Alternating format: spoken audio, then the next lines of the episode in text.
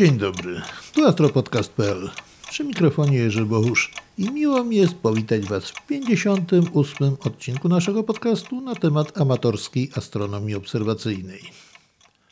Ostatnio harmonogram naszych audycji uległ pewnemu zakłóceniu, a to za sprawą spektaklu, który rozgrywa się na niebie, a którego główną bohaterką jest gwiazda oznaczona jako Nowa Cassiopei 2021, a w tej chwili już ma katalogowe oznaczenie V1405 Cassiopeiae, czyli zgodnie z katalogiem jest 1405 gwiazdą zmienną w gwiazdozbiorze Cassiopei. Zacznijmy może od tego, czym są gwiazdy zmienne. Kiedyś za dawnych czasów, w epoce przedteleskopowej, kiedy nieznana jeszcze była budowa w ogóle wszechświata, wydawało się ludziom, że niebo to jest taka kopuła, sklepienie niebieskie, do której umocowane są gwiazdy w postaci świecących jakichś światełek. Czasami zauważano, że pojawiła się nowa gwiazda. Pojawiała się dosyć szybko, rozbłyskiwała nagle. Przez jakiś czas świeciła coraz słabiej, aż wreszcie zanikała. Oczywiście były obserwowane tylko te gwiazdy, które dały się zauważyć gołym okiem, czyli stosunkowo jasne, jaśniejsze od jakichś na pewno od 6, a nawet 5 magnitudo. Czasami zdarzały się nawet nowe i to nie tak dawno, wielkości drugiej, a nawet pierwszej. Ale cały czas tylko widziano pojawienie się gwiazdy i potem stopniowy jej zanik. Nigdy żadna nowa na trwałe nie zagościła na naszym niebie. W miarę rozwoju astronomii, a zwłaszcza po wynalezieniu teleskopu, stało się możliwe odkrywanie coraz słabszych nowych poniżej szóstej wielkości gwiazdowej, nawet niewidocznych gołym okiem, ale za to dobrze widocznych przez teleskop. Oczywiście trzeba było mieć dobre mapy nieba do tego, dobry wzrok i dobrą orientację na niebie. Oczywiście wtedy jeszcze nie rozróżniano między gwiazdami nowymi a supernowymi, bo to są, chociaż to są dwa różne zjawiska. Supernowe są dużo jaśniejsze. Najczęściej, jeżeli wybuchały w naszej galaktyce, to pozagalaktycznych oczywiście wtedy jeszcze nie było mowy, były poza zasięgiem obserwacji. W każdym razie wszystko to, co się pojawiło jako gwiazda na jakiś czas na niebie, określane było jako nowa. Ich natura była absolutnie nieznana, nie wiedziano o co chodzi. Dopiero nieco światła na zjawisko nowych rzuciło badanie fotograficzne. Odkąd Rudolf Wolf w Zurichu wprowadził fotografię do badań astronomicznych, okazało się, że można było odkrywać również gwiazdy nowe na drodze fotograficznej po prostu przez porównanie jednej fotografii i za jakiś czas zrobionej innej fotografii, na której ukazywał się nowy obiekt w postaci gwiazdy nowej. Okazało się wtedy, oczywiście nie zawsze to było możliwe do stwierdzenia tak bezpośrednio, bo to są dosyć trudne badania, trudne obserwacje, że ta gwiazda, zanim rozbłysła tak jasno, była widoczna najczęściej jako słabiutka gwiazda, gwiazdka, a po zakończeniu zjawiska rozbłysku powracała przeważnie do swojej pierwotnej jasności. To już był punkt wyjścia do określenia natury gwiazdy nowej. Czym zatem tak naprawdę jest gwiazda nowa? Zacznijmy może od tego, że wszystkie gwiazdy w ciągu swego istnienia, w ciągu swego życia ewoluują. Od momentu, kiedy powstają z mgławicy pyłowo-gazowej, osiągają ciąg główny, czyli już postać taką dojrzałą gwiazdy, na której bywają dłużej lub krócej, zależnie od masy, częściowo także od składu chemicznego, chociaż to już mniej zależne jest. Potem przechodzą najczęściej przez stadium czerwonego olbrzyma i kończą, zwłaszcza gwiazdy takie o masie porównywalnej z masą Słońca, poniżej 1,44 masy Słońca najczęściej, kończą swoją ewolucję w postaci tak zwanego białego karła, Cóż to takiego jest ten biały karzeł? Bo to się okaże istotne. Otóż jest to pozostałość po tym, czym była gwiazda. Gwiazda istnieje dzięki równowadze dwóch sił. Ciśnienia wywołanego temperaturą powodowaną przez reakcje termojądrowe, które usiłują ją rozepchnąć na zewnątrz i grawitacji, która ściąga tą gwiazdę do środka, całą tą masę gazu, głównie wodoru, i w tej równowadze przebywa. Pod koniec, kiedy już się tam zaczynają te reakcje komplikować, wypalać się zaczyna wodór, właśnie następuje kres ewolucji. Gwiazda przechodzi przez stadium olbrzyma, odrzuca otoczkę i pozostaje z niej biały karzeł. Co to takiego jest? Otóż kiedy ustają reakcje termojądrowe, oczywiście temperatura jest olbrzymia, natomiast ciśnienia już nie ma. Oczywiście ciśnienie pewne jest, ale już mniejsze. I grawitacja ściąga to wszystko do małego obszaru wielkości kuli ziemskiej, czyli obiekt wielkości naszego Słońca, zostaje jak gdyby sprężony do rozmiarów kuli ziemskiej. Oczywiście, jak powierzchnia tego obiektu osiąga bardzo wysoką temperaturę, ale wewnątrz niego to już jest tak zwany gaz, gaz zdegenerowany, Wewnątrz niego już nie zachodzą żadne reakcje termojądrowe. Jest to po prostu kula materii takiej, która sobie pomalutku stygnie. Mimo, że taki biały karzeł jest wielkości naszej Ziemi, jest widoczny z dużej odległości, ponieważ ze względu na bardzo wysoką temperaturę jest bardzo jasny. Oczywiście cały czas wypromieniowuje energię w przestrzeń kosmiczną i stygnie po prostu.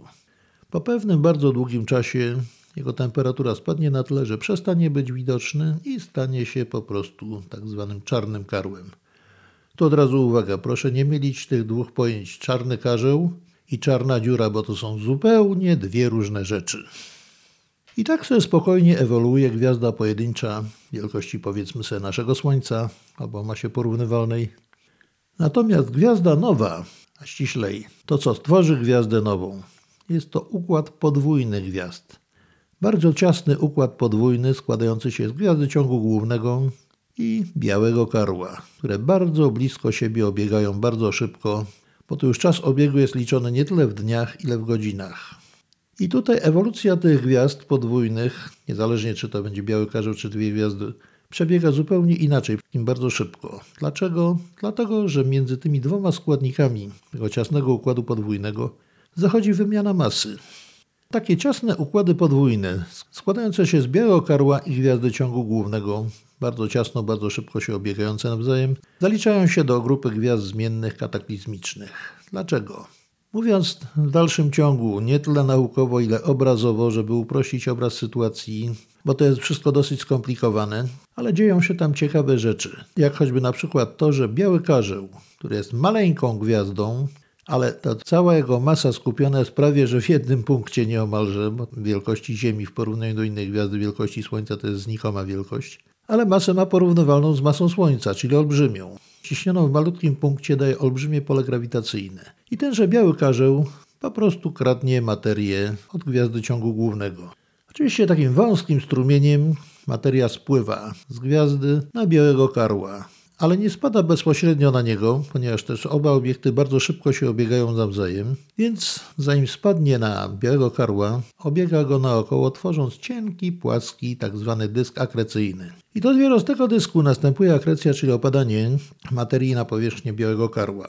Dzieje się to dosyć długotrwale, ten dysk się bardzo rozgrzewa i tak dalej, tak dalej. W każdym razie masa białego karła które kradnie materię od gwiazdy głównej, wzrasta, bo z tego dysku materia cały czas w sposób ciągły opada na niego. Oczywiście w miarę wzrostu masy wzrasta również ciśnienie na powierzchni tego białego karła i wzrasta jego temperatura.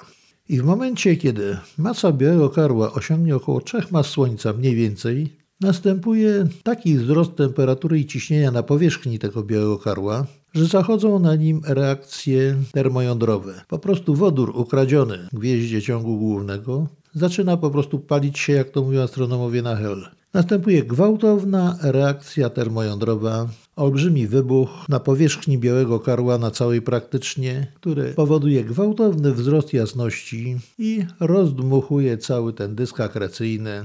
Następuje pojaśnienie i to bardzo znaczne. Wiele, wiele tysięcy razy taka gwiazda jaśnieje. Oczywiście, cała ta materia z dysku rozdmuchana jest po całej okolicy w postaci takiej oto otoczki rozrzucona. Część trafia z powrotem na gwiazdę ciągu głównego, czyli na towarzysza tego białego karła, a część po prostu ucieka w przestrzeń kosmiczną, tworząc coś w rodzaju mgławicy planetarnej albo jakąś, jakiś inny rodzaj mgławicy. Tak to czy z grubsza, najprościej mówiąc, nie naukowo, ale najprościej. Tak mniej więcej wygląda proces, takie są mniej więcej przyczyny rozbłysku gwiazdy nowej. Oczywiście, biały karzeł odrzuca ten nadmiar materii, który ukradł, ale grawitacja jego pozostaje nadal taka sama. Więc znowu zaczyna podkradać materię z gwiazdy ciągu głównego i proces zaczyna się powtarzać. Ta powtórka może trwać kilkadziesiąt lat, kilkaset lat, kilka tysięcy lat. Różnie to bywa, w zależności od wielu, wielu drobnych niuansów, różnych czynników i parametrów obu gwiazd. W każdym razie, jak wiadomo z obserwacji, niektóre gwiazdy nowe pojawiają się, chociażby jak te korony północnej, pojawiają się co kilkadziesiąt lat. Już niedługo też powinna rozbłysnąć, ale jak na razie jeszcze cały czas trzyma około 10 magnitudo i nie zamierza wybuchnąć. Poczekamy, zobaczymy. Wróćmy zatem do naszej bohaterki, czyli nowej Cassiopeii 2021 albo V1405 Cassiopeii. Otóż odkrył ją Japończyk Yuji Nakamura 18 marca 2021 roku około godziny 10.00 UTC, czyli u nas w warunkach za dnia, w Japonii wtedy w nocy oczywiście była. Odkrycia dokonał drogą fotograficzną, już wspomniałem wcześniej, jak za czasów doktora Wolfa, i po prostu wykonał wcześniej 4 dni zdjęcie tego samego obszaru i potem 18 marca również wykonał zdjęcie tego samego obszaru i na nim zauważył nowy obiekt. W momencie odkrycia gwiazda miała 9,6 magnitudo, czyli była dosyć słaba. Oczywiście powiadomił o swoim odkryciu całą społeczność astronomiczną, Centralne Biuro Telegramów Astronomicznych i dalej obserwował, a w międzyczasie, co spowodowało oczywiście, że dużo profesjonalnych astronomów również zaczęło obserwować tą gwiazdę, zaczęto zdejmować jej widmo, bo to jest najciekawsze, najwięcej można się z widma dowiedzieć i z jego zmian na temat tego, co dzieje się w gwieździe. A w międzyczasie, w ciągu praktycznie jednej nocy, gwiazda pojaśniła z 9,6 magnitudo do 7,4 magnitudo, czyli nadal była jeszcze poza zasięgiem gołego oka. Następnie przez pierwsze 10 dni Gwiazda zaczęła nieznacznie słabnąć, wykazując bardzo niewielkie fluktuacje jasności i jej jasność spadła do około 8,2 magnitudo. Niewiele, ale wszystko działo się zgodnie z prawidłem. Z reguły nowa bardzo szybko rozbłyskuje, a potem jej jasność stopniowo spada. Zależy od tego, jaka była jasna, od rodzaju gwiazdy. Trwa to kilka tygodni, czasami nawet kilka miesięcy, ale najczęściej po tym mniej więcej czasie po prostu przestaje być widoczna gołym okiem i osiąga swoją jasność pierwotną, taką jaką miała gwiazda prenowa. Czyli nic nie wskazywało na to, że zaczną się dziać jakieś dziwne rzeczy. Jednak po 10 dniach jej jasność zatrzymała się. Praktycznie była stała, wahając się około 8 magnitudo, tak naprawdę między 8 a 8,2 magnitudo. Ani nie chciała specjalnie iść w górę, ani specjalnie w dół. Następnie jasność zamiast spadać zaczęła powoli wzrastać, aż 6 maja osiągnęła jasność około 7 magnitudo i potem wydarzenia nabrały tempa. 8 maja jasność gwałtownie wzrosła do 5,7 magnitudo, a następnej nocy po maleńkim wahnięciu niemalże skokowo wzrosła do jasności 5,3 magnitudo. Niektórzy podawali nawet obserwatorzy, że do 5 magnitudo czyli skok był dosyć gwałtowny. Następnie przez trzy dni zatrzymała się na prawie stałą jasność z małymi wahaniami, ale średnio można powiedzieć, że zatrzymała się na 5,5 magnitudo. Wtedy też miałem możliwość ją obserwować. Według moich ocen wyszło 5,5 magnitudo. Nie chciało być ani więcej, ani mniej. Niestety, pogoda nie pozwoliła mi na wykonanie całego szeregu obserwacji od początku. Dopiero w pierwszy raz wtedy ją obserwowałem i powiem Wam, że wyglądała bardzo efektownie. Między dwoma gwiazdami jedna była 5 magnitudo, druga 5,6 magnitudo, jedna na górze, druga na dole, a tuż nad nią pięknie widoczna w lornetce, bo obserwowałem to lornetką 60 na 9 pięknie widoczna gromada gwiazd M52. Widok bardzo piękny, bardzo efektowny. Gwiazdka miała kolor taki kremowo-biały. Gdybym użył największego ze swoich teleskopów 38 cm, prawdopodobnie byłaby czerwonawa. Obserwując krzywą blasku, jaką publikuje AWCO, czyli Amerykańskie Stowarzyszenie Obserwatorów Gwiazd Zmiennych, gdzie publikują nie tylko wizualne obserwacje, ale wszystkie przez różne filtry, okazuje się, że przez filtry czerwone gwiazda była jaśniejsza około 1,5 magnitudo niż przez filtry niebieskie co świadczy o tym, że jej zabarwienie jest bardziej czerwone niż niebieskie oczywiście. I tak ta jasność utrzymywała się przez 3 dni. A potem 12 maja powoli jasność spadła do 5,6 magnitudo, aby następnie dosyć gwałtownie poszybować w dół. W tej chwili po nocy z 14 na 15 maja spadła gdzieś jasność do 6,4-6,5 magnitudo, a w tej chwili przed chwilą sprawdzałem dosłownie. Według najnowszych obserwacji jej jasność spadła do 6,6 magnitudo, czyli spada bardzo szybko. I teraz pytanie, dlaczego tak się dzieje? Co tam się dzieje? To tak naprawdę nie wiadomo. W sumie gwiazda pojaśniała od momentu prenowej aż do maksimum tej jasności około 10 tysięcy razy. To jest normalne wśród gwiazd nowych i tutaj wszystko jest bardzo dobrze. I tutaj wszystko dzieje się normalnie, ale nagle w ciągu praktycznie jednej nocy ta gwiazda pojaśniała praktycznie około dziesięciokrotnie, czyli dosyć znaczny wzrost jasności. Zresztą bardzo ładnie widoczny zarówno na zdjęciach, jak i ci, co obserwowali wizualnie, tak samo potwierdzają to. Dlaczego tak się dzieje? Nie wiadomo. Może wcześniej była przesłonięta jakimś obłakiem gazu czy pyłu wyrzuconym, a może coś tam w niej jeszcze inne, inne zjawiska się dzieją. To dopiero rozstrzygną obserwacje. Te są w tej chwili cały czas bardzo intensywnie prowadzone, zarówno przez zawodowców, jak i przez amatorów.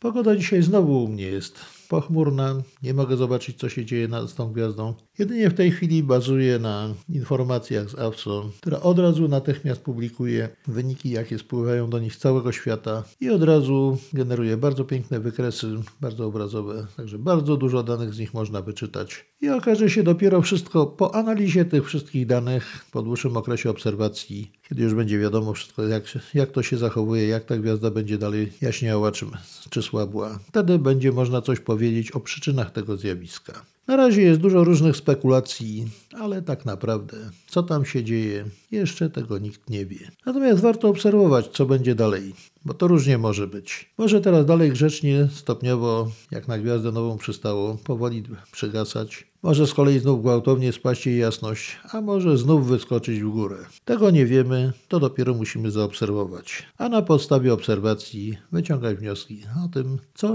tam naprawdę tak się wydarzyło, co się dzieje, jakie zjawiska tam zachodzą.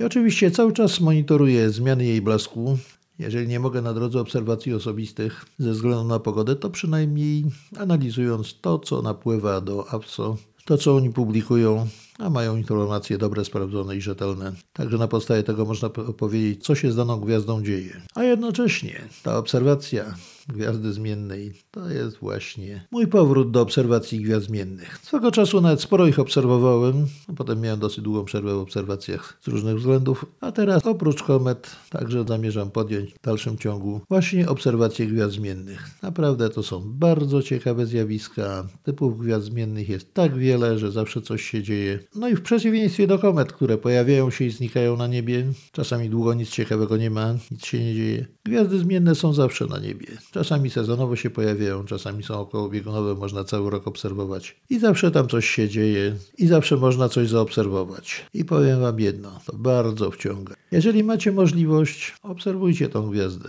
nową Cassiopeii. Macie jakąś lornetkę do dyspozycji, albo chociażby aparatem fotograficznym. Róbcie zdjęcie obszaru nieba między Cassiopeią a Cefeuszem i obserwujcie chociażby w ten sposób tą gwiazdę.